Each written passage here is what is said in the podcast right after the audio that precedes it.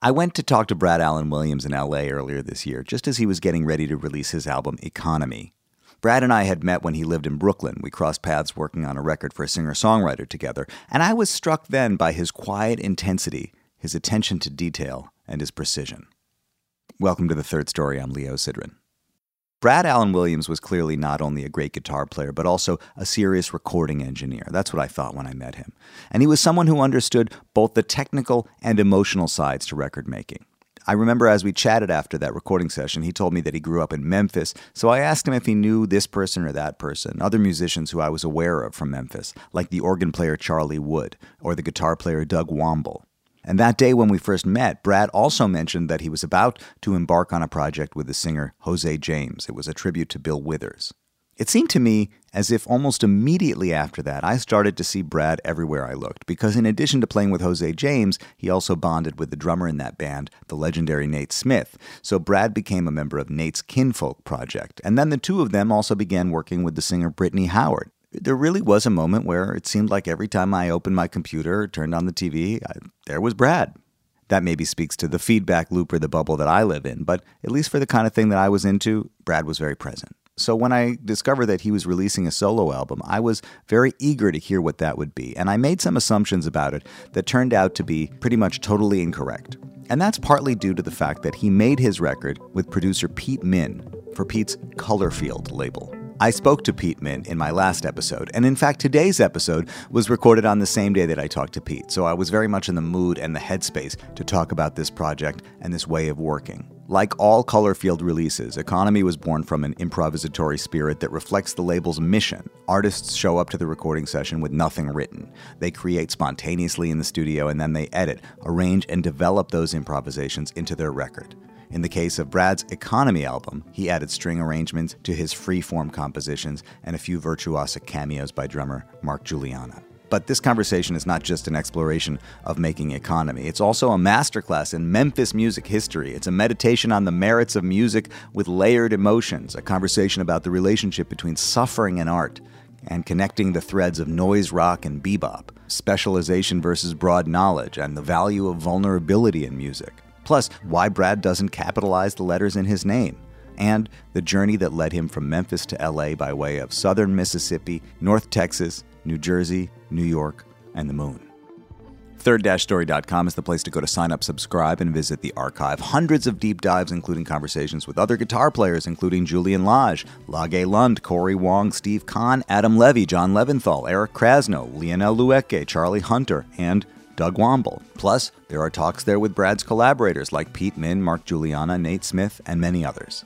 We are made in partnership with WBGO Studios. Visit wbgo.org slash studios to find out more about all their award-winning content, and patreon.com slash third story podcast is the place to support this project on a deeper level. You can also leave a nice review or some stars on Apple Podcasts or wherever you listen to podcasts. It really does help. Here's me and Brad Allen Williams talking it down earlier this year in Los Angeles. Brad Allen Williams, let's just yeah, we can officially start. Let's now. officially start. And I just want to say that, you know, I think the last time we spoke properly was when you came to play a guitar overdub on Wolf Jackson's EP. Yeah, I think that's right. And at the time, I knew that you worked out of the bunker a little bit yeah. as an engineer mm-hmm. and that you were kind of a gun for hire guitar player. I mean, you walked in just gunslinging. Uh, and one of the things that you said that day was that you were about to go out on the road with Jose James uh-huh. doing his Bill Withers project. Right. And I would say like 10 days later, there you were. I don't know where that first video was. You did the video before the record was even made. There was a live recording where he was announcing the project. He was rolling the project mm-hmm. out maybe Sullivan was playing keyboards in the first round. It was before Sullivan, yeah. And but anyway, there you were, and it was like, oh man, this is like this is a real thing. This is. Yeah. We went from you know you're in like this Fort Greene apartment of my friend Randy's studio doing this overdub, and then like a week later it's like oh man this is like a big project. Oh, she couldn't stand me anymore, so she just took the kids and went. You see, I got a drinking problem. All the money that we had, I spent. Hey. Now I must die by my own hand, cause I'm not man enough to live alone. She's better off without me, and I'm better off dead now that she's gone. And then since then, yeah. I've seen you really make the rounds in all these amazing projects, you know, in Nate Smith's project and then with Brittany Howard and and here I find you in LA and we're here to talk about this record that you've made and I just want to take a second to just say like how cool it's been to have met you right at that moment which maybe I just was a little deaf to you and but it seemed like I caught you right there. I met you like right as things were about to kind of pop off for you and change. Well, thank you. Yeah, I mean, I think different people operate in this business with different sets of motives. Yeah. And I think at first I was kind of just happy to be around. Yeah. You know, and I kind Yeah. of feel like the first phase of my career was um, you know, I just wanted to be working with the best musicians and, Yeah. and making the best creative work, you Yeah. know, and and it's only later that you that I kind of started to try to find you know some I guess maybe more visible things or Yeah. just whatever. But I mean it all just kind of worked organically. I mean I've just been fortunate enough to build some relationships Yeah. with people who uh you know, were doing some pretty interesting things and that's Yeah. continued. I remember talking to you that first time when we met about Memphis, where you came from originally, and asking you about my friend Charlie Wood if you had played any gigs with him and what the scene was like in Memphis. But let's, since we're doing this, let's do this again. Let's go back to Memphis, which is where you came from. Yep. And just tell me about what the original uh, environment was for you. Yeah, I mean, Memphis is a very interesting place. I was um, talking with someone recently about about Nashville, Yeah. and I, you know, people who are not from there, they Yeah. kind of just assume that those two places would be similar. Yeah. but they really could not be more different. Yeah. like I like. Memphis is technically in Tennessee, but I always say that Memphis is the capital of the Mississippi Delta. Mm-hmm. That's like real, you know, and and broadly, uh, you know, just the Mississippi River itself kind of has its own Yeah. culture, Yes. kind of that run, you know, from New Orleans To to, Chicago, Memphis to, to- Chicago to even Minneapolis, Minneapolis, absolutely. you know, um, and so that kind of always permeated, you know, and Charlie Wood, uh, you know, for those who haven't heard of Charlie Wood, I think he's in the UK now. Yes, he is. But um, great organist, and he used to play in an organ trio at this place called King's Palace Cafe on Beale Street in Memphis. I think it was Thursday, Friday, and Saturday night, and then maybe like Monday, Tuesday, Wednesday he was solo, Yeah. like just played organ B three and sang. What's the matter with me? I've got this trouble in my head. Little voice inside me been talking. I can't make out what it said.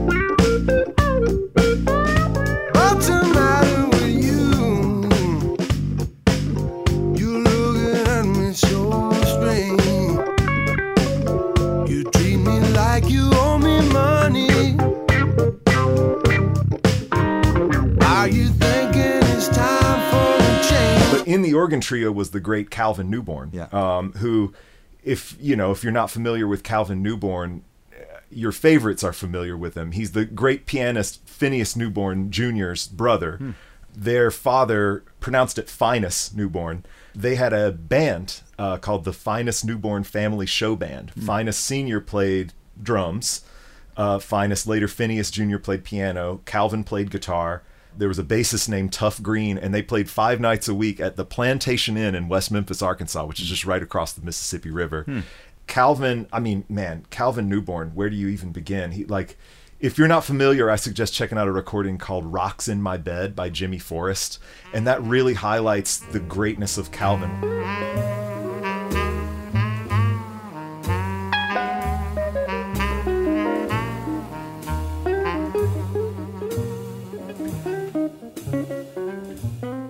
Was sort of exactly 50% between B.B. King and Grant Green. Hmm. Like he was a su- supremely magnificent blues guitar player who Yeah. also had some bebop language.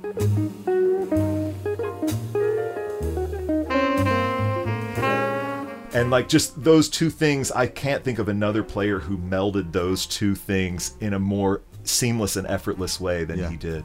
But also, he's the guy that like Elvis Presley, a young Elvis Presley, used to come watch, Yeah. and all of Elvis Presley's like hip shaking and like stage Hmm. jumping, all that came from Calvin. They used to call him Flying Calvin. Hmm. You know, there's a famous picture of him in the Smithsonian, actually. You know, from the I, I want to say the late 1940s or very early 1950s, like jumping in the air with an archtop guitar, just highly influential. Anyway.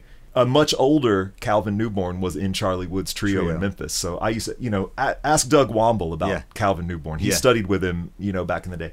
I never could break through to Calvin like that and have a relationship. He was You were just younger enough, and he was older enough. or- yeah, and and also I think he was kind of rightly, I guess, suspicious of any, you know, like a young player's motives. Like I feel like maybe I never did enough to really like prove how genuine I was. Yeah. you know, in, in the way that Doug did. Well, I, I asked you about Doug when we first met, and you'd mentioned that you actually had not overlapped in Memphis, that you had maybe had some contact after the fact in New York. Yeah. But so, did you grow up kind of hanging around these guys and, and trying to soak it up? I mean, how did you get into it? I did the best I could, Yeah. man. You know, like I didn't come from like a super musical family. Yeah. So anything that I managed to get into, I got into pretty much after age 16. really? You know, when I could drive. Yeah. Or anywhere I could like beg my mom to take me. You So know? you are from Memphis. You obviously are very aware of the heritage and the lineage that you belong to, whether or not you knew it at the time. I mean, Right. just coming from Memphis, you belong to that lineage. Yeah.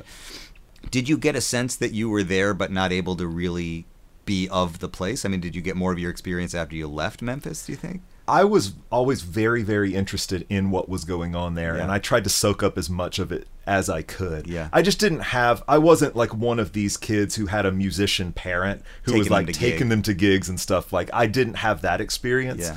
My formative musical experience all came by way of records. Yeah. I was a records guy. Yeah. Even as a, as a kid, I played with records. I didn't Yeah. play with like whatever. I Yeah. would play outside. You seem to have a kind of mind that is very interested in cataloging the smallest detail of whatever you're into, right? That's right. When it comes to instruments, you're very interested in the particular nuances of every guitar, pickup, the background of every instrument, the microphones, the electronics that you're into. If anybody follows you on social media, they know that you're also very particular about the way you record things. You, there was a recent post about how to evaluate the vinyl pressing on an album that was like shocking to me. How, Yeah. how specific you were. You're into the specificity of things.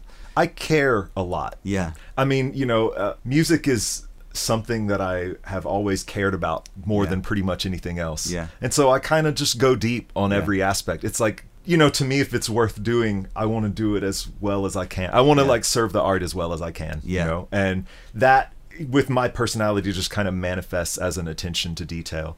And that, like, you're a producer. I. I produce a lot too. Yes. And my sort of ethos that I work with is like when we walk in the studio, that's when we get to see how good a job we did. Yeah. You know, it's Yeah. like if you hear somebody, I don't know, like talk about painting a car or Yeah. like refinishing furniture, they always say that the job is the prep. Yeah. You know, when you're actually putting paint on, that's the easy part. Yeah. Like preparing it is what determines how good of a job. And I feel that way about producing records. It's Hmm. Like when we walk into the studio, like Our that's job's when, done. Yeah, I get to learn. Yeah. That's the fun part. That's Yeah. where I get to like see the fruits of all the work. Yes. You know. Well, and I thought about this over the years following you, knowing this about you, that you also live in a space where, you know, there's specificity in the music that you're making, but you also operate in a sort of a jazz and a jazz adjacent world in which there's always space for something new to happen. Mm-hmm.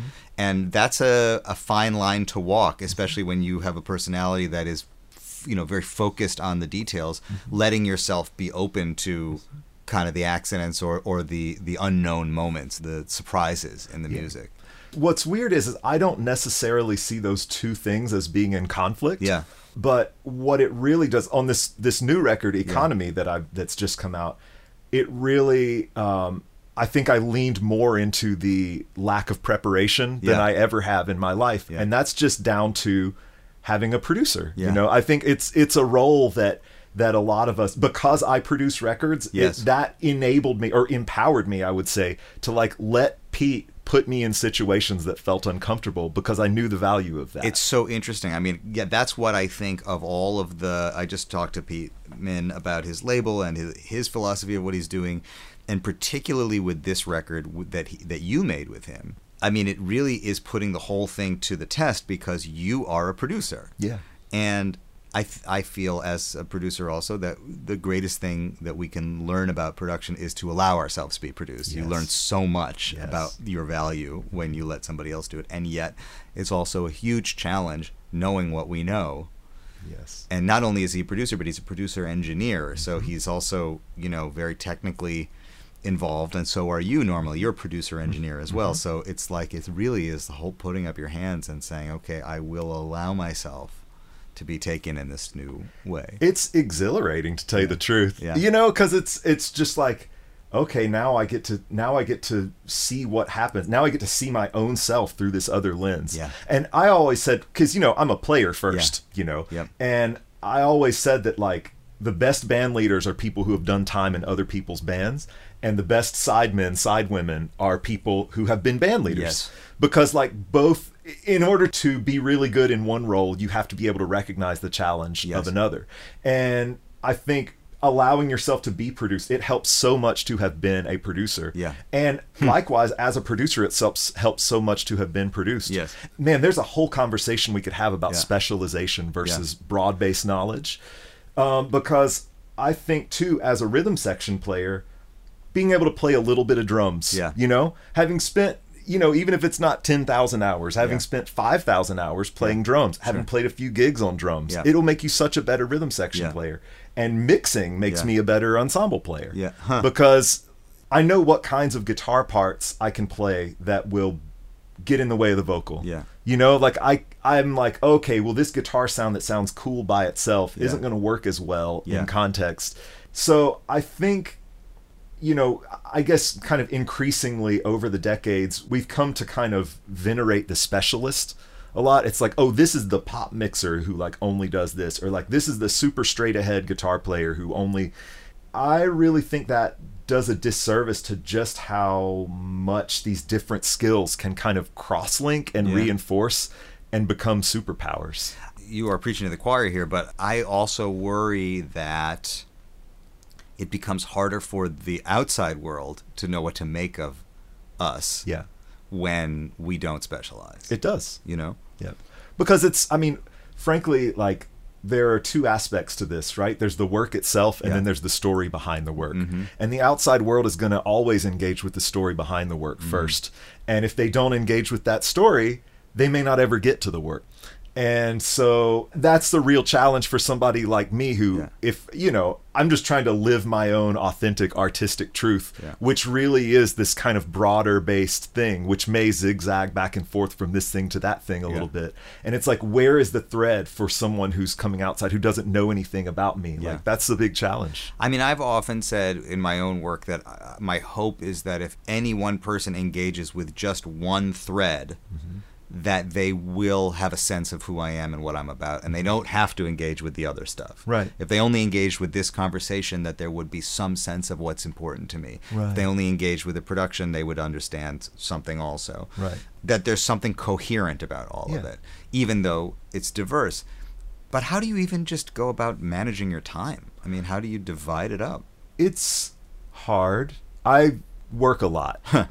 you know? I mean, like I pretty much everything I do is work. I feel like I work for fun. Yeah. You know, it's I mean, I just but I just really love this. It's you Yeah. know, it's like I'm fortunate uh I'm not gonna complain about Yeah. it because I feel incredibly fortunate to be able to just devote pretty much 100% of my time to Yeah. things that I actually think are really important and that I find really fulfilling Yeah. but yeah i work a lot and i just try to follow my heart always and i've i've learned to not be afraid to set things aside for a while that's something that I, I used to stress myself out a lot because it's like okay well like i'm really getting into practicing drums or Yeah. whatever but like man i should probably be practicing guitar because i've still got so much you know but like i've learned to i've learned to just let that go and like it's all there it'll all be there you Yeah. know one day i'm gonna die but until then i can go back to any of it and develop it all Do you have a plan? I mean, do you have a goal? Do you set goals? Do you say, I want to be here, I want to have achieved X, Y, or Z, or is that not how you're approaching it? You're following it as it comes. Well, that's something that I never did. Yeah. I mean, or I had little mini goals, Yeah. you know, but I think my problem when I was younger was that I set my goals too low. Uh huh. I came from, you know, you, we were talking about Memphis Yeah. earlier, and I, I got to be careful because I don't really want to speak out of turn Yeah. about this place where I grew up and where I love, but Yeah. there's a certain culture there of what I think we Memphians think of as humility, but it's really just self-limiting behavior, you know, where you where you like especially like I grew up not rich. Yeah. you know what I mean? Like I don't want to um you know, Humble. insult where I came from. Humble yeah, but like, yeah, right. I'm first generation college educated, Yeah. you know, and I think especially in that kind of southern U.S. milieu, if you're working class, there's a, a lot of know your place Yeah. energy, and so I think having internalized a lot of that, I like, like my goal in high school was to just make a living playing music some kind of way. Like I didn't care if it was like playing in wedding bands. I just wanted to make a living Sure. play. That was about as high as I could dream. Yeah. You know, uh, like in that place and time.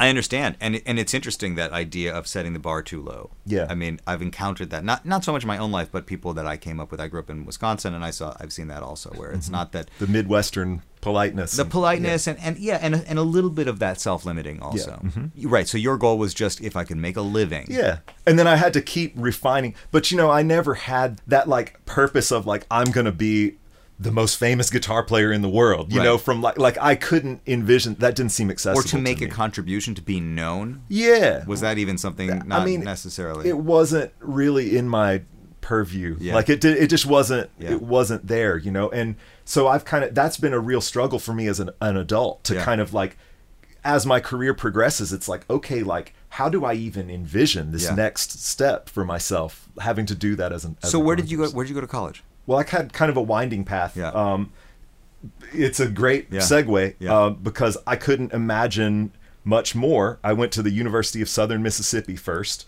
where I was fortunate to have actually a great teacher there. Um, this uh, saxophone player, Larry Panella, like Yeah. extremely talented and serious musician. Yeah. Uh, and then uh, after two years, I kind of had my first like, okay, I can imagine more for myself now, and I transferred to the University of North Texas Uh-huh. uh, finished up there, and then I needed a way to get to New York because it's all I ever wanted. But I couldn't imagine myself just moving there. So I got a master's degree at William Paterson, Oh. which was transformative because I got to spend a lot of time around a lot of great musicians, peers and mentors, but in particular Harold Mabern Jr. and Wow. Mulgrew Miller, who Yeah. was who was the director at the time. Wow. Who were both from Memphis originally. Did they take to you in some way? Do you think, or you have some common? A little bit, yeah. I mean, we talked about it. It was Yeah. it was there, you know. Yeah. That connection was there, especially with Harold. You know, when you describe how different Memphis and Nashville are, I don't want to speak out of turn. I don't know, but w- one thing I will say, having spent a little time in both of them, is that Memphis feels like a decidedly blacker city. It seems like It the- is. African American Yes. presence in the city is very strong. Yes. And Nashville doesn't necessarily feel that way. Right. So the question I wanted to ask you earlier is like if you felt some kind of more affinity to black culture or black southern culture coming from Memphis. I did. Well, in particular, when I was in high school, I was a weird kid. Yeah. You know what I mean? And like the even just like sitting at a table at Yeah. lunch, the only kids who would let me sit with them were the black kids. Yeah. That was my social kind of circle. Yeah. When I was young, I, I want to be careful a Yeah. little bit because my experience growing up in Memphis was not a black experience. That's right. You know, like there are challenges that I did not have to face. Yes. There are certain things that I did not have in common. Yes. You know, as a as a result of just not having faced certain pressures. But another thing uh, that's a distinction between Nashville and Memphis though that that is perhaps equally important. Nashville is very much about its business. Mm-hmm. In Memphis you will find so many talented people who are just like just doing their thing. Right. And in Nashville, like the commercial potential of these things is seems to there seems to be a greater awareness of that. Yes. Sure, and that self-limiting maybe wouldn't have come up so much if you came out of Nashville and not out of Memphis. Yeah, right. I mean, I would have had models for Yeah. like for getting heard by Yeah. the wider world, or for even Sure. having ambitions. Know what uh, goal to set for yourself because you'd seen other people achieve it. Right. So you get to William Paterson, and there's Harold Mabern Jr. and Mulgrew. Miller. Yeah. What a and and to to before work with them. Mulgrew was James Williams, another great Memphis piano Yeah. player. That's actually who I went there Yeah. to stu- anticipating being kind of mentored by James Williams, Yeah. and he sort of sadly passed away um, right as I got there. So Mulgrew kind of stepped right in. It's no exaggeration to say that he changed my life. Yeah. Mulgrew Miller, in ways that are not literally related to music. And I'm not saying necessarily that these lessons were explicit things that he imparted to me. Yeah. It was more being around him and observing him. I could learn some things. I think hmm. It was from Mulgrew, again, not directly, but through observation that I learned the difference between humility and modesty. You know, we're talking about that Memphis self limiting Yeah. thing. Mulgrew Miller, I never got the sense that he wasn't aware of who he was. But I also Hmm. never got the sense that he had the need to minimize who he was to protect other people. Yeah. You know? But I also just got the sense that he treated his gift as a gift. Mm-hmm. Maybe I'm wrong, but my perception at the time was that he was as grateful for his gift as we all were Mm-hmm. for his gift. Mm-hmm. And my relationship with the concept of humility growing up where I grew up was self minimization, that mm-hmm. you have to minimize yourself. Mm-hmm. And Mulgrew may have been the first great model I ever had for there being another relationship to humility mm-hmm. where and and kind of I feel like the insight that I took away was becoming obsessed with minimizing yourself is mm-hmm. just an opposite polarity self-centeredness. Sure. It's just egocentric in the opposite polarity. Mm-hmm. Whether you're presenting yourself as better than everyone else Yeah. or worse than everyone else, Yeah. you still have yourself at the center. Yeah. And that's a thing that I never got the sense that Mulgrew had himself at the center. He had the art at the center. Yeah, yeah that, that is such an interesting distinction, and, and I appreciate you talking about where the ego steps in because it, it also plays out in the, the way we make music, mm-hmm. right? Allowing ourselves to avoid judgment but still have criteria, you know, and that there's a similarity to me in, in that as well. Like we can be aware of where we can improve and when it's good and when it's not good mm-hmm. without getting into this kind of self judgment space that I mm-hmm. think I certainly have suffered from a lot. It's like that thing when um, debating someone, you know, it's like debate the point, not Yeah. the person. Yeah, yeah, yeah. You know, and Yeah. it's and it's like with the work, it's like we can um, adjudicate Yeah.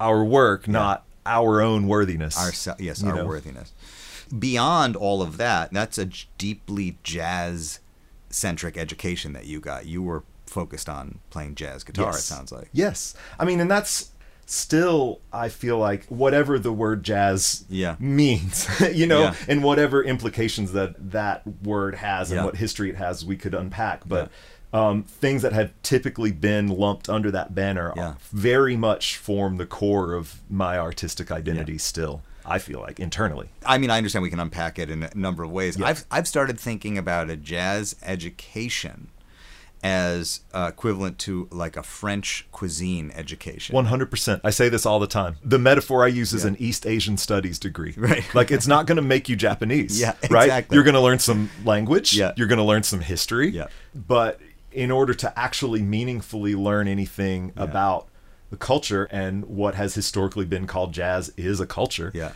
Like you have to immerse. Yeah. You know, and that that's a thing where I think a lot of um, my classmates at various schools there were some missed opportunities there because you know living in North Jersey at William Paterson you're just very close to New York City and even and also there's this other thing New Jersey has a really really rich organ tradition Yeah. you know like Newark down through Philadelphia Yeah. like all like Oh, yeah. there's just such a rich tradition myself and maybe a few other classmates Yeah. were venturing out and actually hanging. A lot of our other classmates seemed like they wanted to get more from the classroom than from the actual scene. thing that's Yeah. going on. It's just so enlightening to be actually in the places where the music is being made. I mean, Yeah. it seems so obvious Yeah. to say, but it's like there are certain things that you just can't get in a classroom. sure so you got your master's then did you move to the, to brooklyn or the city or what Mm-hmm. Moved to Brooklyn. Yeah. Well, I kind of hung out in New Jersey playing organ stuff Yeah. for a while. It's who like were the organ players that you were playing with Pat Bianchi a little bit.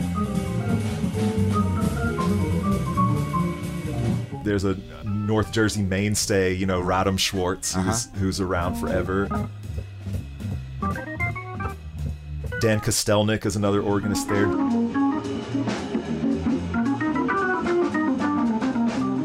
Jared Gold, who's playing with Dave Stryker for many years, fantastic organist.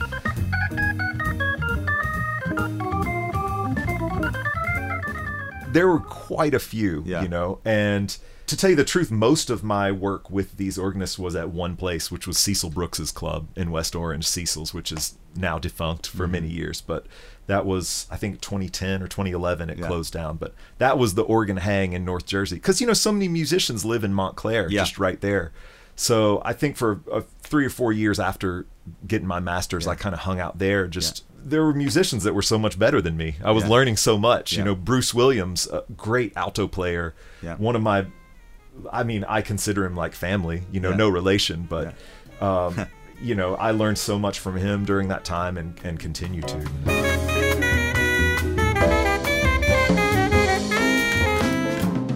Were you playing mostly hollow body jazz sound at that point, or were you already starting to bring in all the interest in gear and other sounds into your playing? it's all always been there. Yeah. I mean, I think when when I was younger, I had less of a fully formed concept of what I wanted to be and a little bit less courage Mm-hmm. about being myself. So I spent a fair bit of energy trying to tick the boxes of what stylistic tropes I thought I was operating in. Hmm.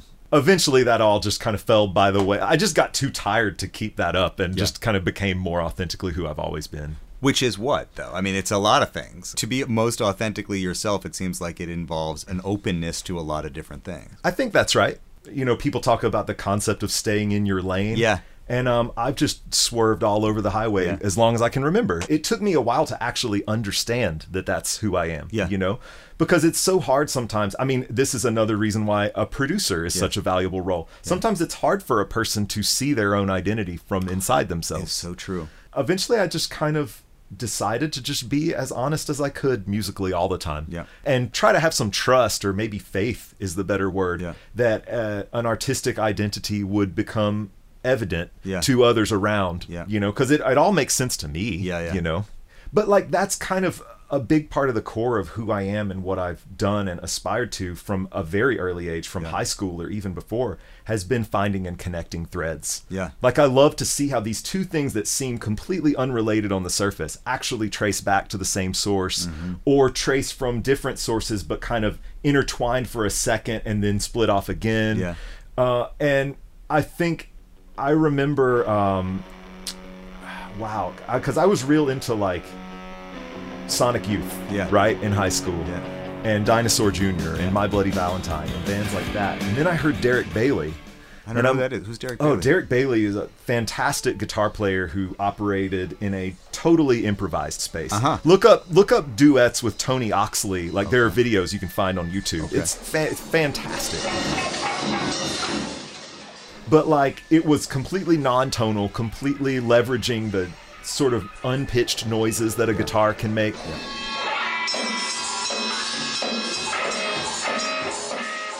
and it's like oh like this relates Yeah. like this relates and then it's like you know i was already in high school a friend kind of put me on to charlie parker Yeah. and i didn't understand it but i liked it Yeah.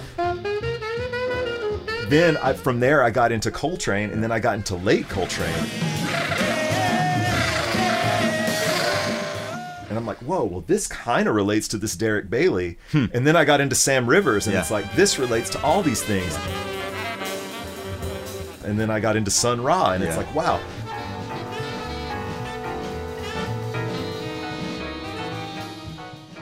you know you would think that like dinosaur jr Yeah. and john coltrane or Charlie Parker would be completely unrelated, but they're not. Like there, there's this whole kind of Yeah. thing where all of this kind of comes together.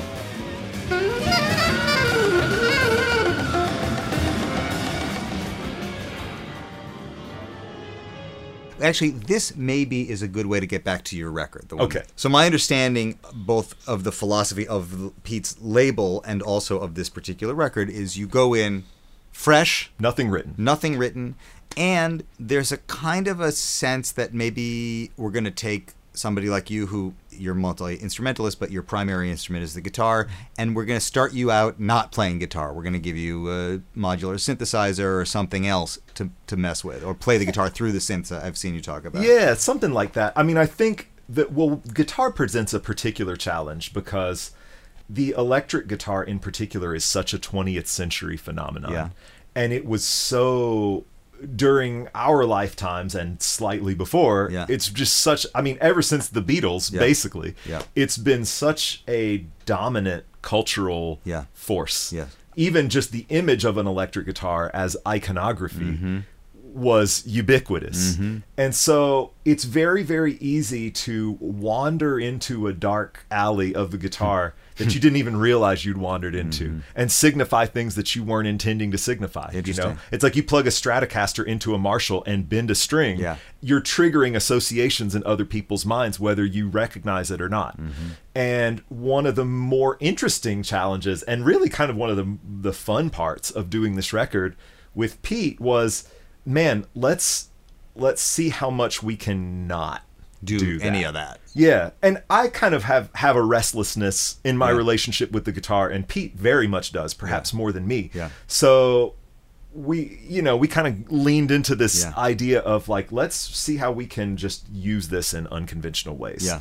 And so, like you said, plugging it into synthesizers, like I I don't think there was a single amp used on the record. Maybe, maybe one or two. There's a solo. There's one solo that you play uh, like a traditional jazz sound. Sounds like you're playing on. a- Yeah.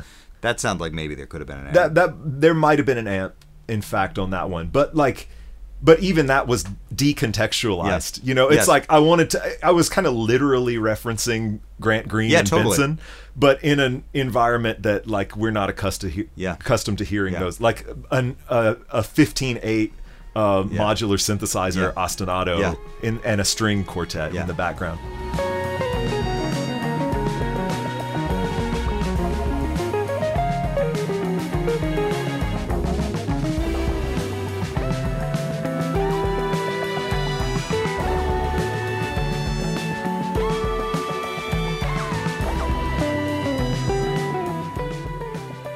But there was one track in particular um, that we called Boomer that where and this is again the genius of a producer. Yeah.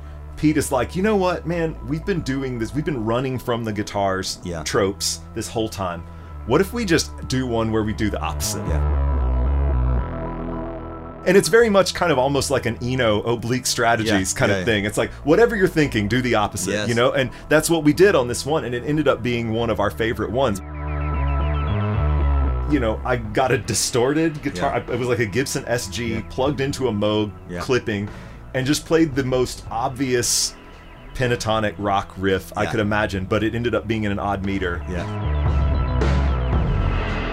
And then it's like, okay, well now we need a change. So I went to the four chord, like Yeah. literally the most obvious Yeah. move. But somehow we managed to make it not sound like those cliches, Mm-hmm. and I'm pretty proud of that. talking to him also i get the sense that he's playing with the idea of control Mm. in general he wants the artists to have to confront surrendering a certain amount of control Yeah. and for somebody like you who is very particular about Yeah. what you're going for Yeah. i could imagine what kinds of emo- emotions must have come up in you It was exhilarating. Yeah. You know, I love anything that knocks me out of my Yeah. normal process. And I did get to indulge that side of myself uh, by writing the string arrangements. Yes. Because that's something where I could take it away and I'm like, Yeah. okay, I can obsess over every note, make Yes. sure everything's exactly as I want. And Yeah. then the string players come in and it's like, okay, can we articulate this differently? Can we Yeah. do this? So that part of my identity did get to be represented in the project in that way.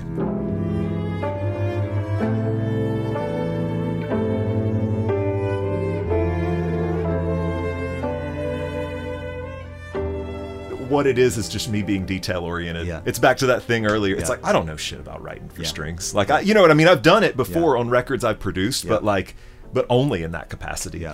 And so it's just me knowing. It's me like having enough experience with records to know what sounds good, Sure. and enough commitment to stay with it until I get something that's satisfactory to me. did you write it pen and paper did you m- mock it up in midi what'd you do Um, I had no time. yeah And so I had a few very long flights, Yeah. and I had a one octave MIDI keyboard, and so I did it all on the plane. Yeah. You know, it's all done on planes. Yep. One of the things I've noticed about the rollout of your record is the photography and the imagery, Hmm. which is also very, you know, it's very stylized. Like Yeah. you, you, and I think your vibe and your look already is pretty stylized. Yes. But like, it's I'm not being dismissive about. It. I mean, that's a huge part of what we do is to create a kind of a visual brand for the work that we. That we. Fortunately, I come about it completely honestly. Yeah. Honestly. Like Yeah. I didn't have to like fake any of that. Yeah. It's just like I have very strong um visual things that I like, Yeah. things that I'm drawn to, and it's it's the same shit I liked when I was five years old. Yeah, which is what?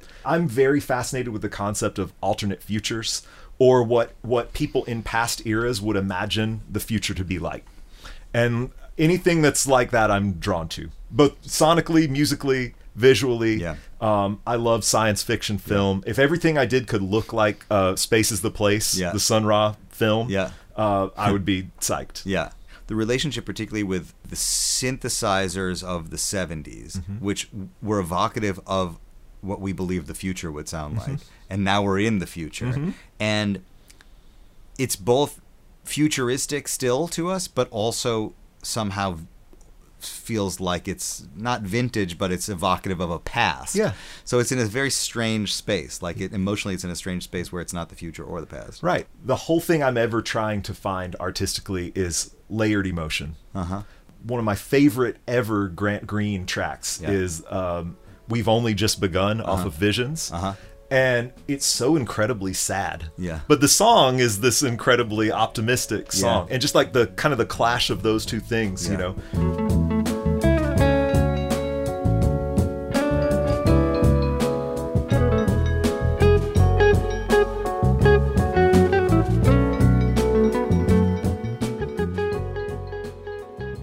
Another project that I really look to in that way is Lady in Satin, the fantastic Billie Holiday uh-huh. record.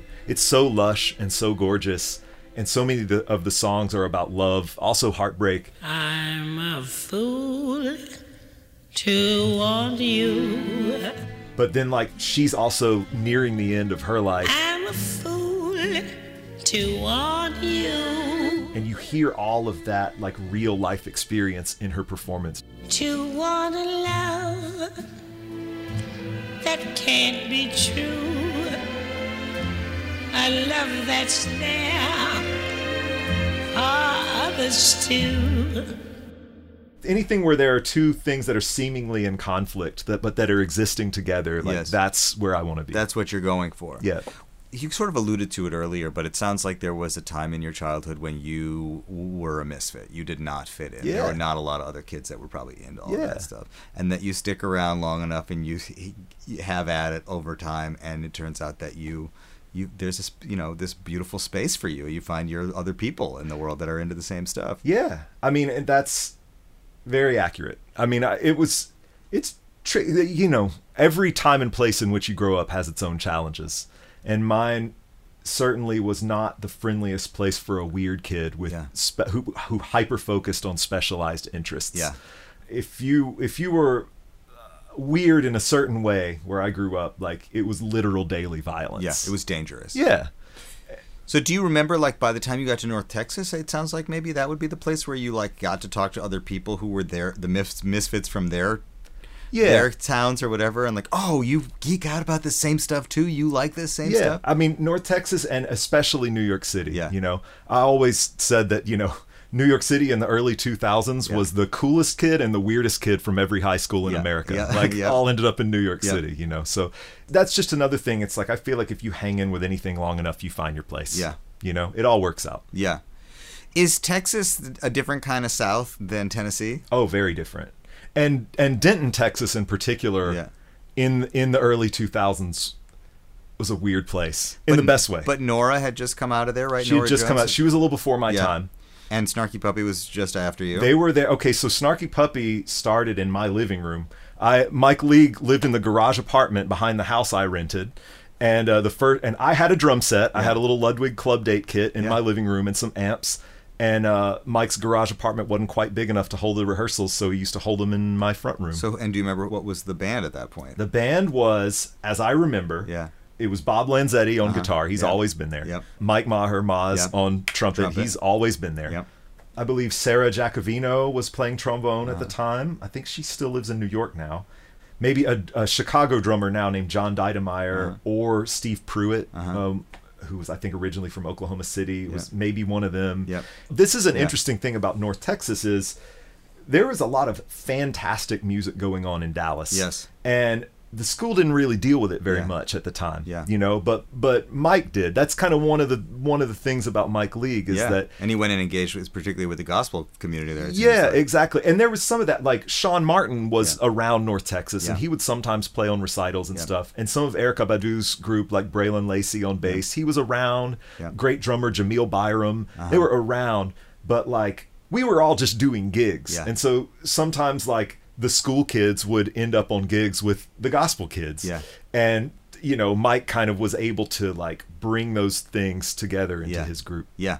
But what's interesting is I never really played with them. Yeah. You know, uh, uh, once or twice, a couple of little things. Yeah. You know, early on in like the family dinner concept, Yeah. I did like a couple of shows at Rockwood Music Hall with them when they were all new to New York. I preceded them to New York by a little bit. Yeah. And I don't really know what that's about. Mike and I were friends. Yeah. We're like really good friends. We Yeah. did a bunch of gigs together. We used to play blues gigs together in Texas Yeah. all the time with one singer in particular. Interesting. And uh but like when he was doing his own band, I was just a little bit older, you know, like Mike was was kind of coming into North Texas while I was already kind of Coming trying out. to be on my way out. Yeah. And um uh yeah, just for whatever reason we, we and I think artistically we kind of come from different places and Yeah. like, you know, Sure. I have massive respect for him. Hopefully that's mutual, but Sure. like but we're still friends and we still talk occasionally. He, Sure. I think he lives in Spain now, He so we don't yeah. we don't hang out very Yeah. much, but that was the kind of environment that you were in. Those that's the generation of people that were there. Yep. And then in New York, you got to see, like you say, here are the, what'd you say, the nerdy and the cool kid. yeah, the weirdest kid and the Yeah. coolest kid from every high school. Yeah. yeah. But I think, I guess the reason I mention that is because what makes us weird at a certain time in our life is actually the thing that is our kind of superpower yes later on. You know? a hundred percent You know? like i really i really believe that it's like i'm so grateful that i that i protected what it was that mattered to me Yes. and it's you know somebody i did a, an interview recently where Yeah. somebody asked me about you know what made you start being creative Yeah. and it's just like man i always was Yeah. maybe it's like what made me protect it is the better question It's an interesting question that I would never ask, but then I think to myself, why would I never ask that question? What made you start being creative? Because I don't know that it's a choice. yeah it's Um, not. i didn't feel like it to me I mean, it raises the question: Is it possible to encourage creativity? What we do know is it's possible to, To discourage it. discourage it. We know Yeah. that that's a reality. Right. If you are a man or a boy Yeah. in the southern working class milieu in which I grew up, Yeah. and you outwardly express a love for beauty and beautiful things, you will have literal ver- literal violence Yeah. perpetrated upon you. I mean, that's just the fact, you know. And so, you know, I didn't feel like I was being courageous at Yeah. the time. I think maybe I just didn't have the social skills to understand that I should kill off these parts of myself. But like whatever it was, I'm grateful that I still have them, you know, because it's Right. made a space for me to live an adult life with fulfillment and purpose. Right. You have also, you know, talking about your aesthetic, visual aesthetic, you capitalize your name in a specific way Mm. now. The song titles are spelled in a kind of unusual looking way. Mm-hmm. You've gone to great lengths to kind of really cultivate the total aesthetic space that that you're in. It's just things that look cool to me. Yeah. Like the title economy has Yeah. that character ligature. Yeah. Uh, kind of every project I like to have like one thing that has a weird character. Yeah. It's just things that look interesting to Yeah. me. And it's really no more no deeper than that. And your name not capitalizing the B, the A, the W. In certain typefaces, I just think typographically it looks Yeah. better. Yeah. Like I think a lowercase b and a lowercase a Yeah. kind of have a uh, a similar a symmetry that Yeah. a capital B and a capital A don't. Yeah. Just uh, you know, I'm kind of obsessed with typography, Yeah. like vintage, you know, lettering and Yeah. style and the way like I don't Yeah. know. It's all just about that. I think that's highly revealing. Oh You yeah. know, yeah, just in terms of the like I said, that's what I understood about you this the day I met you. Yeah. It was just like every aspect of the experience has been considered. Mm. And there is an attention Mm-hmm. to detail and to beauty and what you see as beautiful. for better or for worse. Sometimes I think the biggest risk for me is too much attention. Yeah.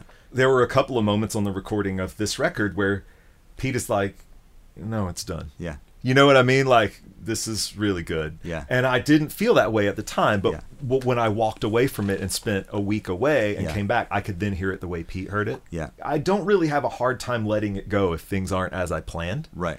But like I plan a lot.